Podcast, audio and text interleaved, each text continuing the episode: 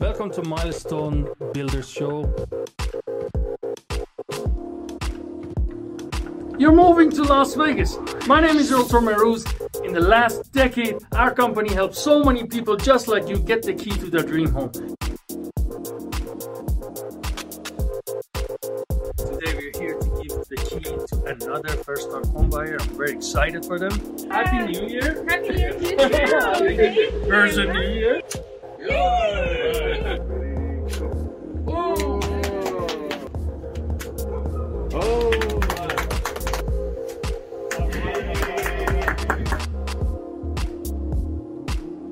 It's loaded with all kinds of great information.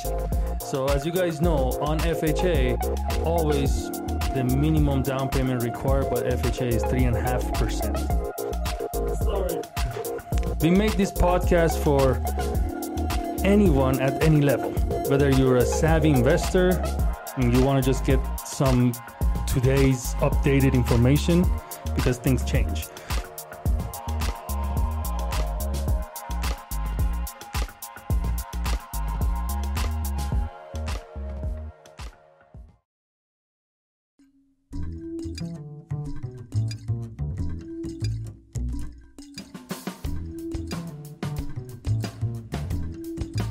Welcome to Milestone Builder's Show. Welcome to our show. Welcome. All right, so we've got a couple different types of income that are on the taxes you're gonna have. And it's loaded with all kinds of great information. I'm sorry. Okay, let's just start again. All right, done. Ready? Yeah, I'm not gonna move. Hi everyone, today we're here to shoot the third episode of Milestone Builder's Show. In this episode, we're going to talk about anything you want to know or you need to know about title. Alright, without further ado, we're going to jump right into it. First, we're going to make sure you guys know who are our guests today, and then I'm going to start bombarding them with all our questions. How about that? Daylene, please. Hi, I'm Daylene McLaughlin with WFG National Title. I've been in the title industry for 22 years. My job is, and what I do, is I like to make sure that the deal is actually protected, if it's insurable. If the deal cannot be insurable, then we go through the entire file, figure out what the solution is, get into it, and then we'll insure it. There are some that sometimes they're probate, quiet titles, what else do we see, Norma? Mechanics liens, things like that we do have to usually refer back to an attorney, probate attorney, things like that. Uninsured deeds. Uninsured deeds. As you guys can see, we got a lot to talk about. Trust. I don't think we're going to feel everything in one episode, but we try our best. If not, you guys hopefully going to come one more time or many more time, be our guests, and we talk about all this. Matter of fact, you guys can actually go to our, if it's on YouTube, you're watching it, or in all the 5 platforms that are posted for our podcast version, the voiceover version. Just ask your question in the discussion section of our podcast. We're gonna answer it in the future podcast. But without further ado, let's go to... I'm Norma Green with Direct Signings, Direct Deeds. We are a nationwide signing company, so we work with the majority of title companies. And then I have Direct Deeds. Direct Deeds will assist you with accommodation deeds. Say you bought a property and your spouse was not on the deed because maybe they weren't on the loan. Then you would give me a call and I can add them on to title. So that's what I do. That's one of the few simplest examples. They get more complicated, yes, and we want to hear all those stories. And then you're going to ask me a question and say, Daylene, does that void the title policy? And I'm going to say, did your client purchase the extended binder? Because we can make changes on the extended binder if they're adding somebody to title or putting into a trust. Anything other than that, if they're taking somebody off, county does not approve it, correct? I would not. I'm just going to say this. No, say it. If you get the extended policy, it is only if you're going to put it in a trust. You cannot add. You cannot make any changes to the title except putting it into a trust. That's the only way it'll be protected. I think at this point we need to backtrack a little bit. kind of start from the point where the actual transaction is started. I want to kind of go from Title 101. Okay. What is prelim? What does that stand for? And then all the way to how to get title, how many different ways we can get title. And then towards the end, now you got title and you bought the property, let's say under your name, and now you want to change it to a trust name afterwards and all that. And then talk about title insurance. What is it and why is it so good to have? Okay. And I'm sure it's not mandatory, but it's always suggested to have, right? It actually is mandatory if it's going to be a loan on it. Yeah, yeah. Of course. It has to be insurable. Yeah, of course. Yeah. Yeah. But if it's buying cash, then it's up to you if you want to get that title. Why would you not want to be protected? That's what I'm saying. But legally, it's not mandatory, but it's suggested or recommended, right? So I do a lot of promissory notes where someone, say the house is paid for, they're transferring it to someone, they're selling it. I don't get involved with the money, but they're going to sell it to someone. They don't want to pay for a realtor. They don't want to pay for title. I still ask them to go through title because I want them to have a clear title. I don't want them to come back to me and go, you didn't tell me there was liens on that property. Because if they do buy in cash, they're saying I'll buy it subject to. Yeah. Yes. So let's go back and we're going to talk about all different kind of liens. We throw some words like mechanic liens. People think like they go to mechanic and they don't pay and they get a lien. It's not about it. We know what's going on, but we don't want to make sure our audience know what exactly that means. Yeah, let's start from the time that a transaction walks into our office. Prelim. As soon as the transaction comes in, it goes right off to the title department and prelim gets ordered. What is a prelim? It is a birth certificate from the time that the property was actually land, constructed, easements, power easements, air easements. There's so many things that could happen. So that's what a prelim is. If somebody does take out a mortgage, there's a previous mortgage on it, we're going to see the deed of trust. We're going to see the property taxes. We're going to see judgments, if there are judgments, IRS liens, unemployment tax, and what's the other one? Child support. Child support. Yeah. Child support. And the government doesn't play with those three. No matter what, we're not negotiating. We're not going to try and negotiate the payment. We're going to pay it, or we're not going to close escrow. It's an uninsurable deal. Yes. Once we clear the prelim, and let's say that there's water, sewer, deed of trust, we'll order all of those payoffs. If it's clouded, opens up another whole can of worms. Clouded means if it's getting ugly. Right? Yes. Meaning IRS lien, unemployment taxes, property taxes that are really, really old, HOA. I have one right now that I've got $139,000 in HOA dues. Oh my God. For how long did they even pay their HOA? 20 years. Oh wow. And then we've got SIDS for another $200,000. Well, the value of the property is $180,000. They've got $300,000 in past due bills. Oh wow. So what do we do? I'm surprised so far that HOA didn't even foreclose on that property. They haven't yet. That's what I was thinking. Yeah, right? But they can't because the property taxes are higher. Property taxes are going to always go first position. Yeah. Matter of fact, let's talk about that because I know that throughout that previous crash, many people actually start buying properties out of HOA auctions because they actually got to the point where, okay, you're not paying us, we're going to foreclose on your property. It goes to auction. People bought properties, they're cheap, like $30,000. They bought what the HOA did. Yeah, exactly. Yeah. And then, but the problem is, which a lot of people haven't said anything, is that they acted as if they wiped out the first mortgage. The first mortgage company is coming back now, and they're wiping the HOAs out. They're actually taking those properties back.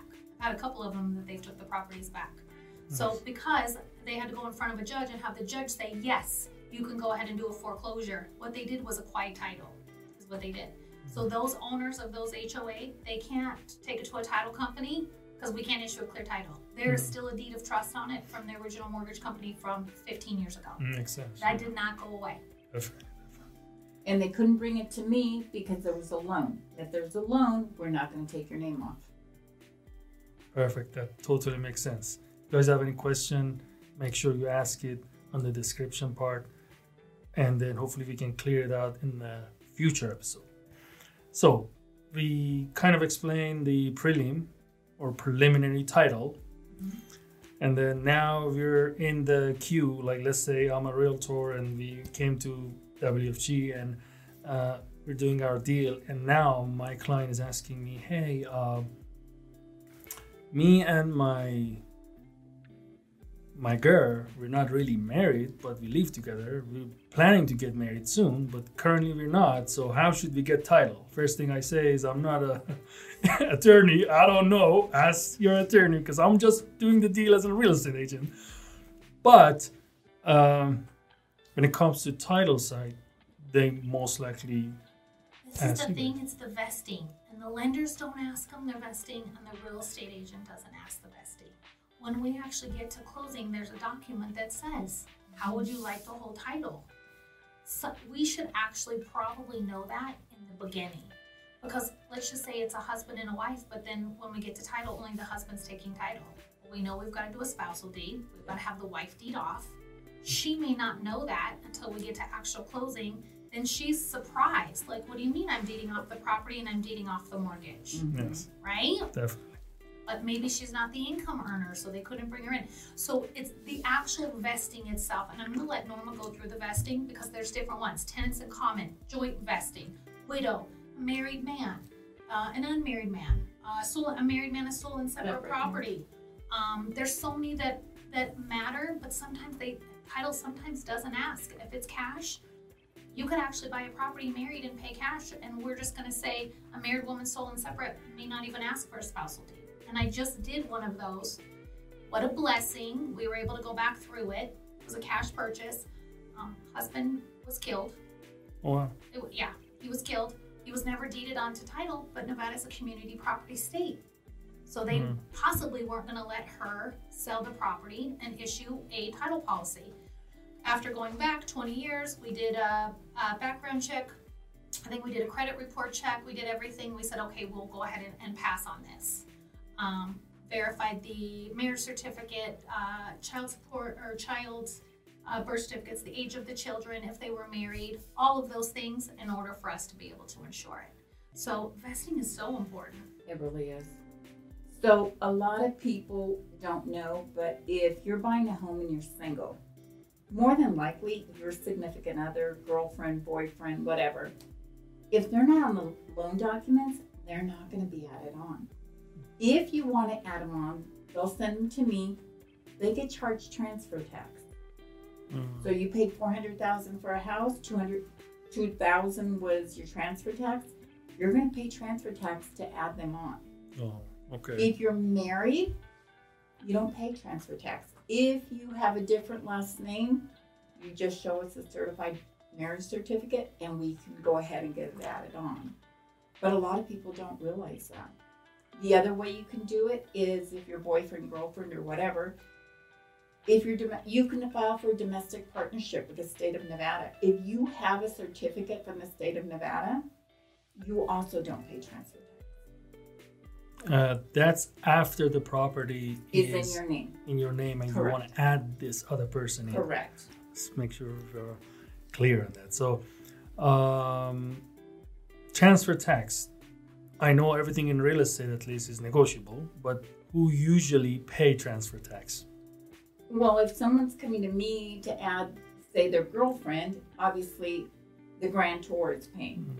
Yes. If you're selling the property, I would think the majority of the seller Typical, what I see on a settlement statement is it's a seller fee. It's $5. Yeah. Well, up until the last 2 years, that's because it split. Yeah, or it was so strong of a seller market that they want everything to be paid with buyer.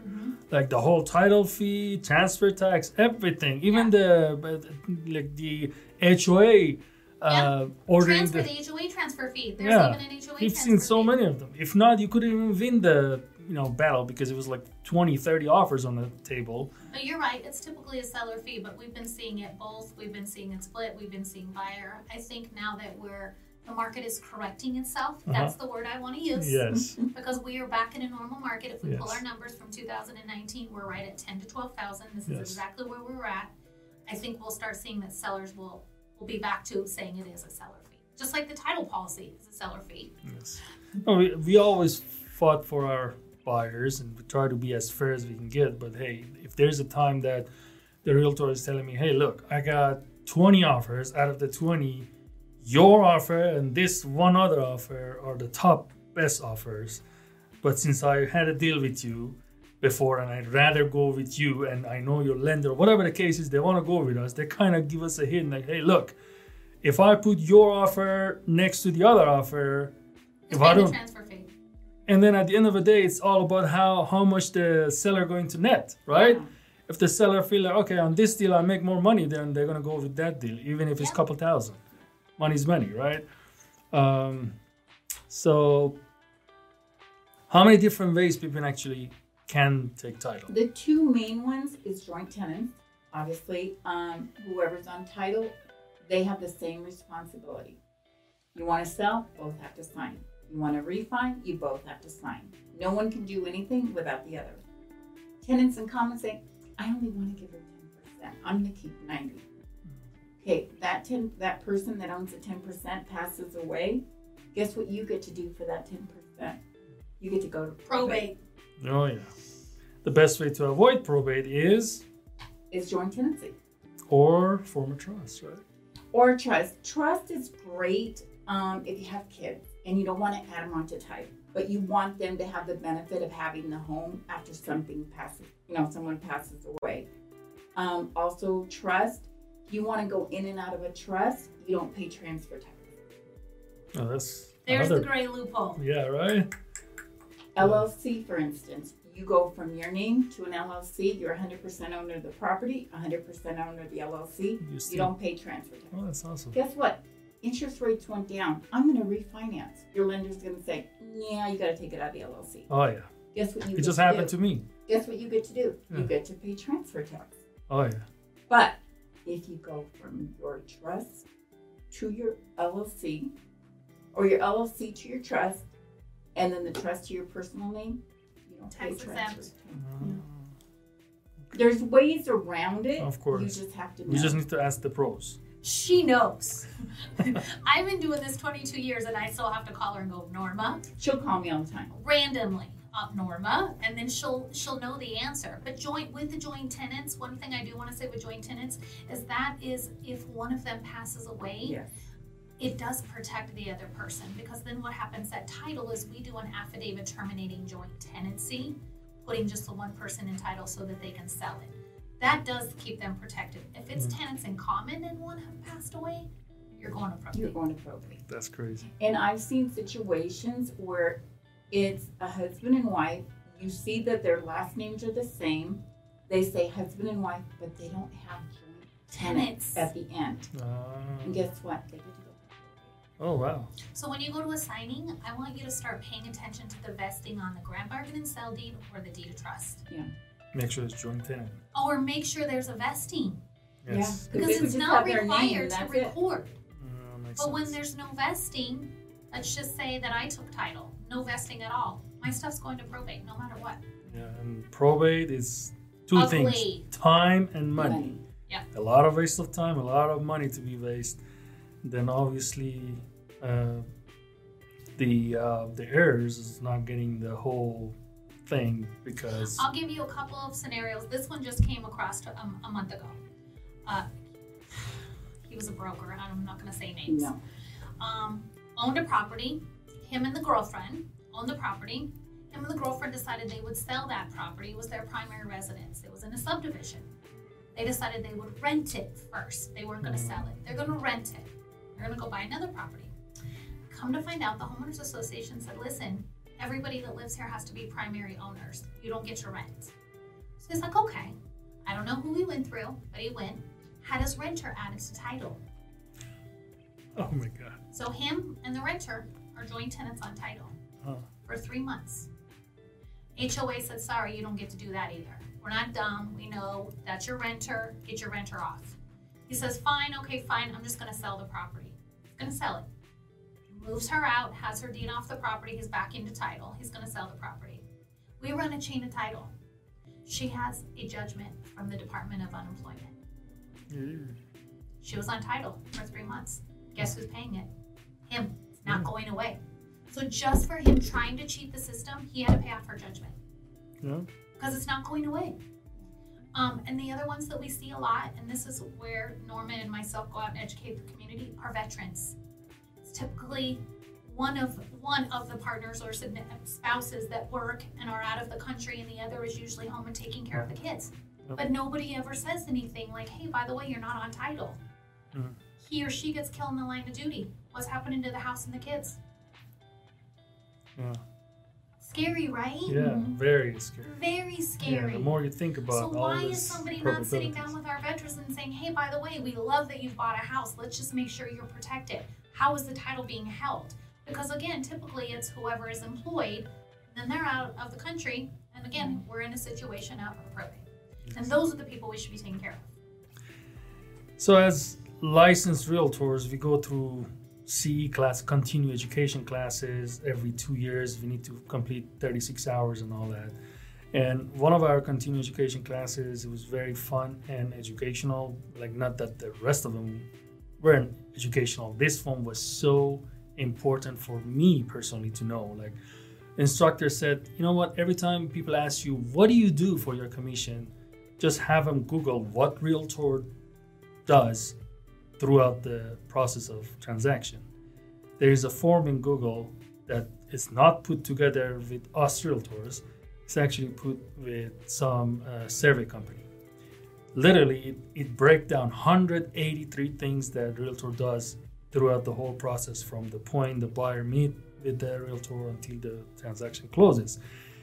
I throw that in because same thing, it's not only the realtor that's involved. There's whole crew of professional companies that they need to come together, from mortgage company to real estate company to title company and escrow and all that, to make sure that transaction actually closes without any cloud on title. I want to bring up another point where we talked about it a little earlier. We want to kind of like dive in more in depth on it and see the reason behind. Because I get that resistance many times from buyers, that they're like, why should I pay for this? Or why it's so important? I mean, we already did the research and this property is good. Let's say if it's my cousin or it's my cousin's neighbor, I know them, whatever. So title insurance. What is title insurance and why it's so important to have? Oh, geez. Title insurance is exactly what it is. We're insuring the title of the property. If anything comes up from construction, the builder, the original builder, let's say that they didn't pay for the block wall, the easements. The mechanic's lien. That's what it is. So we're going to do a chain of title if that's on there. We've already issued a title policy. We're going to go ahead and clear it. If it was missed, then they're going to file a claim against us, and we're going to go ahead and pay that. Title insurance is exactly what it is. We insure the title of the property. We do a date down all the way till 72 hours before reporting. We know everything that has happened. There are times we went to date down, getting ready to record, and all of a sudden a child support lien will pop up, an HOA lien will pop up, because again, it's in that certain time frame. So they'll always say, well, what's your time frame on the chain of title? If you look when it was ordered versus when it was, the information was supplied, you're always going to be 2-week difference. Mm-hmm. Then when it goes down for actual recording, you'll hear the escrow officer say it's on date down, meaning they're dating it down. They're checking it all the way to the minute, mm-hmm, if anything's been recorded on that property before it gets recorded. Makes sense. So let's say, just as an example, someone closed the deal, hopefully got the title insurance, and during the process of buying this property, a lien just got recorded against that property, right? But let's say by the time it was getting recorded with the recorder office, it wasn't pulling up and title. Cross-referenced, right? It's happened. So now we close, it looked like everything is just fine, there's no cloud on title, and it's a free and clear title deeded to the new owner or buyer. 2 weeks later, they get a letter that, hey, how's that going to be handled? So the customer is going to call the realtor immediately and say, Maruz, why am I showing that I got a recorded mechanic's lien against my property for $30,000 for flooring I didn't put in? Yes. You're going to say, no problem. I referred it to WFG Title. I'm going to go ahead and call them. We're going to get with their claims department. We're going to file a claim. We'll get this taken care of. Then we'll get them on a group email. It's usually Tony in California. And that's what they do. They file a claim, and it's our job to clear it, not theirs. they purchase the title policy. Thank you for the right to the point explanation. Hopefully that's clear everything. The doubt about whether we should get the title insurance or not, or why it's so important, because anything can happen at any given time and you just can't predict anything. And can I talk about the binder also? What the difference is on the binder? Please. So it is obviously if you're going to add your property into a trust, but there's another reason. You'll see investors always get a binder all the time because the price has changed so much. It helps the investors where they save money. Let's say they bought a property for $230,000, they're going to sell that property for $330,000. Mm-hmm. So they paid 10% difference on their binder. So when they sell the property because they didn't keep it, it's good for 5 years. They're only going to pay for the title policy on the $100,000 difference, not on the $330,000 all over again. Does that make sense? Yes. Does it come with like a certain time limit from the day you purchase? 5 years. So from the day you purchase the property until you resell that property. Correct. You got 5 years to utilize that binder. And you have to take it back to the original title company that you insured it. Okay. The good news is with Fidelity Ticor Lawyers in Chicago, they're all underwritten by F&F. So to my knowledge, I would have to check this, but you could take it back to any of those companies. If it was First American, same. WFG, same. That's whoever underwrites it, you do have to take it back to the original. That's awesome. I had another question. Is there any major difference between title companies? Because there are choices out there. And here's another thing. I want to make sure that is out there and we really talk about it in depth right now in this, because this has been in the back of my head for a long time. During these past 2 years, some realtors used to put title to be on the listing, on our original listing of a property. Title to be for so-and-so company, or seller prefer title with this company. But generally speaking, isn't it buyer's choice? It typically is. If there's a client that says seller prefers, and this is what I will say and what I see, typically it's an investor and we already have all their LLC docs, their tax stuff, mm-hmm. things like that. Mm-hmm. So that would be why the agent would say that they prefer. But at the end of the day, it's the buyer that chooses. It's the buyer's choice. Definitely. Let's talk about trust a little bit more. Okay. Earlier you mentioned it's mainly for people that do have kids or anyone that consider the heirs, right? Anybody that wants their family or whoever they're going to be, their beneficiary is, not to go through probate. And Norma, will you go through who the trustee is, successor trustee and beneficiary? Yes. So the trustee is normally the grantor on who's on title. The successor trustee is who's next in line. Something happens to you, who's going to take over? Then you have an alternative trustee, just in case something happened to the trustee, successor trustee, now you've got the alternative. Mm-hmm. I just think that's the best way to protect everybody is to have a trust. Because here's the thing, if you transfer the property into the trust, the title company will just ask for copies of the trust. There's usually no affidavits for an uninsured deed. You can correct me on that. No, correct. There's no complications normally. If you do an uninsured deed and you go from one person to say your brother, you pay the transfer tax, now it's your brother, you don't have a loan, now your brother wants to sell the property. Guess what? Depending on the title company, you're probably gonna have to have the original grantor sign an affidavit saying, yes, I transferred it to my brother on this day. It's called a deed affidavit. Yeah. And sometimes we'll even go a step further and we'll ask for a notary acknowledgement. Yeah. Mm-hmm. So if it's like 5 years old, we may go back to that original notary and say, if we can't get the affidavit, deed of affidavit, mm-hmm. go back to the notary and ask for an acknowledgement to verify that it was. Because remember, it's an uninsured deed. Yes. So if you guys probably question about what is probate. Let's say if your first time you even heard that word, or you heard it but you're not sure exactly what it is. We're gonna talk about it a little bit further, but we just had a client appreciation event not even a month ago for all my previous clients. We invited the actual trust attorney and also a financial advisor to talk about many different things. One of them was trust, what is probate, why it's so important to have a trust and all that. You can go back to our YouTube channel and watch that video. Thanks God we made a video out of that, so it's available to everyone else that couldn't make it to our event. But for the sake of today's topic, probate. Let's talk about a little bit more in depth about probate and explain, because we have a lot of people.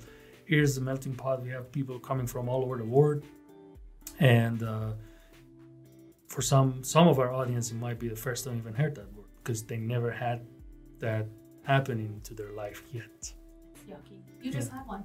Yeah. That you had to refer over. If I get a case where someone calls and my spouse had the property, and then I look and their name's not on it, there's nothing I can do. Because they'll call up, my husband just passed away, I need to have my name on title. I look at the property, their name's not on there, guess what? I get to refer you out. Because I can't do anything if it has to do with probate. And everybody seems to think that they can call me and I can just take care of everything, and I can't. And what she means that is, wife just called, says, hey, my husband passed away. Wife has no clue. She pulls the vesting, and he's a married man and so is sole and separate property. Okay. Here's this wife that has no idea that she was never deeded onto the property, and now you're going to tell this woman she's got to go see an attorney to keep her house. Yes, and then it goes through the probate attorney, and it's a lengthy process of, pretty much to simplify that right to the point and quick, whatever estate you're living in, the state would actually take over the property, because the owner of the property, or whoever is the deceased or person that passed away, might have liability, might have loan on that property, might have credit card payment, might have a loan, car payment, whatever that he or she owes to whatever company, right? Yeah. So the estate would take over the property and let everyone know, based on the credit history that they owe money to, that, hey, this day we're gonna have a hearing. If you want your money still, you can show up and defend yourself, right, in the probate court. And then have you sat in on one? I sat in one only. I am learning, and this is what scares me.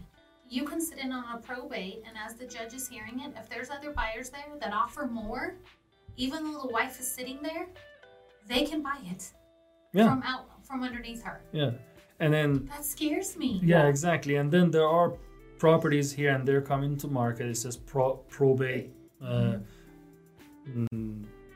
Probate to follow, which means it's in an open case. You're waiting for them to. So here we go. We just need to kind of like educate our buyer that, hey, this can take maybe 3 to 4 months, because if they just started it, it takes that long. Yeah. And then if they already had the hearing and they know that this is the price they're gonna sell it to and all that, that's whole another thing. But we need to just submit. 12 kids, with 12 spouses. Yes. 12 grandkids, that's another whole thing, because you have to do all those notices. Yes.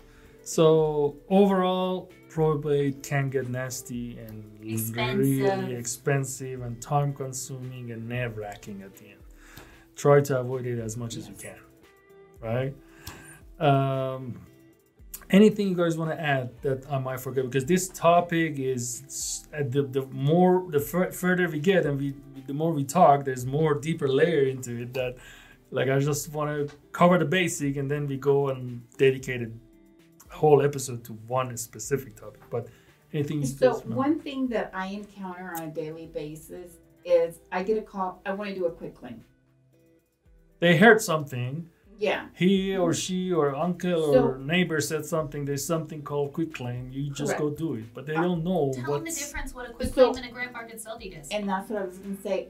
And when they call me and they say I want a quick claim, I will be happy to do what you need, but it's a grand bargain and sale deed. Quick claim does not promise anything. Yep. And title company is going to scrutinize that way much more than a grand bargain and sale deed. Mm-hmm. When you do a quick claim, like I said, you're not promising anything. You do a grant bargain and sale deed, you are promising that you do have the right to transfer that. Quick claim, There could be 10 deeds out there that you signed that you never recorded, and you don't have to acknowledge them. Grant bargain and sale deed, you're saying there's nothing else out there. I haven't signed anything. This is it. I'm going to get it recorded. Yeah. Whoever you quit a grant bargain and sale deed to, if you misrepresent yourself, you can go back to the grantor. Quitclaim, you have nothing to protect you. Yes. So, as I said earlier, towards the end of the video, I was just trying to make a couple of announcements, right? I guess this is the time we're going to wrap this up. So I just studied to pass my broker license. I was a realtor so far, and now I step it up to become a broker. And this was one of the most important topics that I remember. It was just last month that quitclaim deed, no guarantee. No guarantee. Like I said, I won't even prepare. So usually it's between like close, like family. Like even if the father want to quitclaim it to daughter or still a grandparent deed. Why put yourself in a position when you don't have to? Exactly. That's my thing is, let's make it so that they don't have any struggles down the road. Definitely, definitely.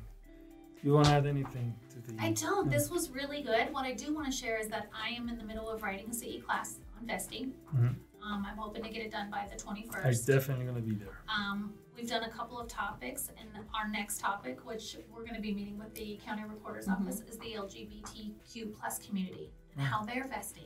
Oh, nice. And so that's another whole topic. Yeah. I mean, so it's like, it's about educating ourselves and why vesting is so important. Yes. At the end of the day, protect your asset. Yeah. That's what it is. Yep. Protect your asset. Definitely. The one thing I want to add also, if you add your child, they have to be 18 years or older. But if you add them on and they're single when you add them on, and then they get married the next day, their spouse now has rights to your home. Yep. Community property state. Community property. Yeah.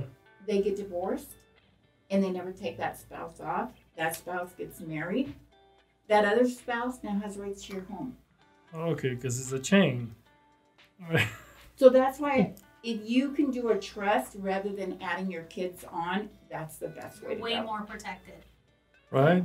If you're in a trust, even if you go get married, you've already named your trustee. Yeah. You've already named your successor. Everything is your beneficiary. Yeah. Regardless, you're protected. I think I would... If someone tried to ask me this question, how's the best way you can explain trust to me? I would say it's a will, but more legal. Correct me if I'm wrong. So it's technically the breakdown of what you want to happen after you're gone, kind of like a will, but the difference is it has more legal. But the will, you're still going to go through probate. Yeah, that's the thing. It's just going to shorten probate, but you're still going to go through. Of course, probate. Yeah. With a trust, you don't go through. You don't even, yeah, you literally bypass that whole probate. I'm going to share your information about direct deeds before we wrap this up. Your contact info. So you can contact me. Even if you have clients that just want to check to see what they're vesting, just give me a call. I will check. My number is 702-685-0400. I mean, just give me a call. There's no charge for it. Yeah. Awesome. What was the company name? Direct Deeds. Direct Deeds. So remember, I have Direct Signings, Direct Deeds. Direct Deeds. Awesome. Thank you very much for coming in. Seriously, it was a precious time of your life. And hopefully we extend it to future episodes. We talk more in depth about that new topic. I know we're really excited about that. Yeah. Once you're done writing it, I think you're the author of that. We're going to come and talk about it. We're going to sit with the recorder's office and make sure that we know the correct paperwork, the correct documentation, exactly how it's to be. We want to be on the forefront of that, of educating the community. That's awesome. Thanks a lot. Thank you very much. Thank you so much. Bye. I got to let you guys know we're in the middle of moving our office. And the reason why we didn't have... our third episode in the last probably 2 months that you guys been waiting for, like where is that other episode coming out? We just bought the building and we're renovating it, and it's going to be 4 businesses under the same umbrella called Modern Choice. I'm very excited about it, and then down the road you're going to hopefully see all the marketing about it, but technically we're going to do real estate mortgage, insurance, and tax all under one roof for the benefit of all our future clients, and hopefully make it more simplified and right to the point, one place to take care of everything for them. Please, please, please go follow our social media. They're all under Rotor Maruz. Milestone Builder's Show. We have the whole playlist on our YouTube. Also, if you're going to podcast of your choice, if you want to use iTunes or Google Cast or Stitcher or Spotify, there's one more that I'm missing right now. We're there. We're in 5 different platforms. We're going to put it on a screen. You have any question that you wanted to be asked in the future episode, please reach out, DM us, email us. You can find us anywhere. So simple. Talk to you guys until next episode.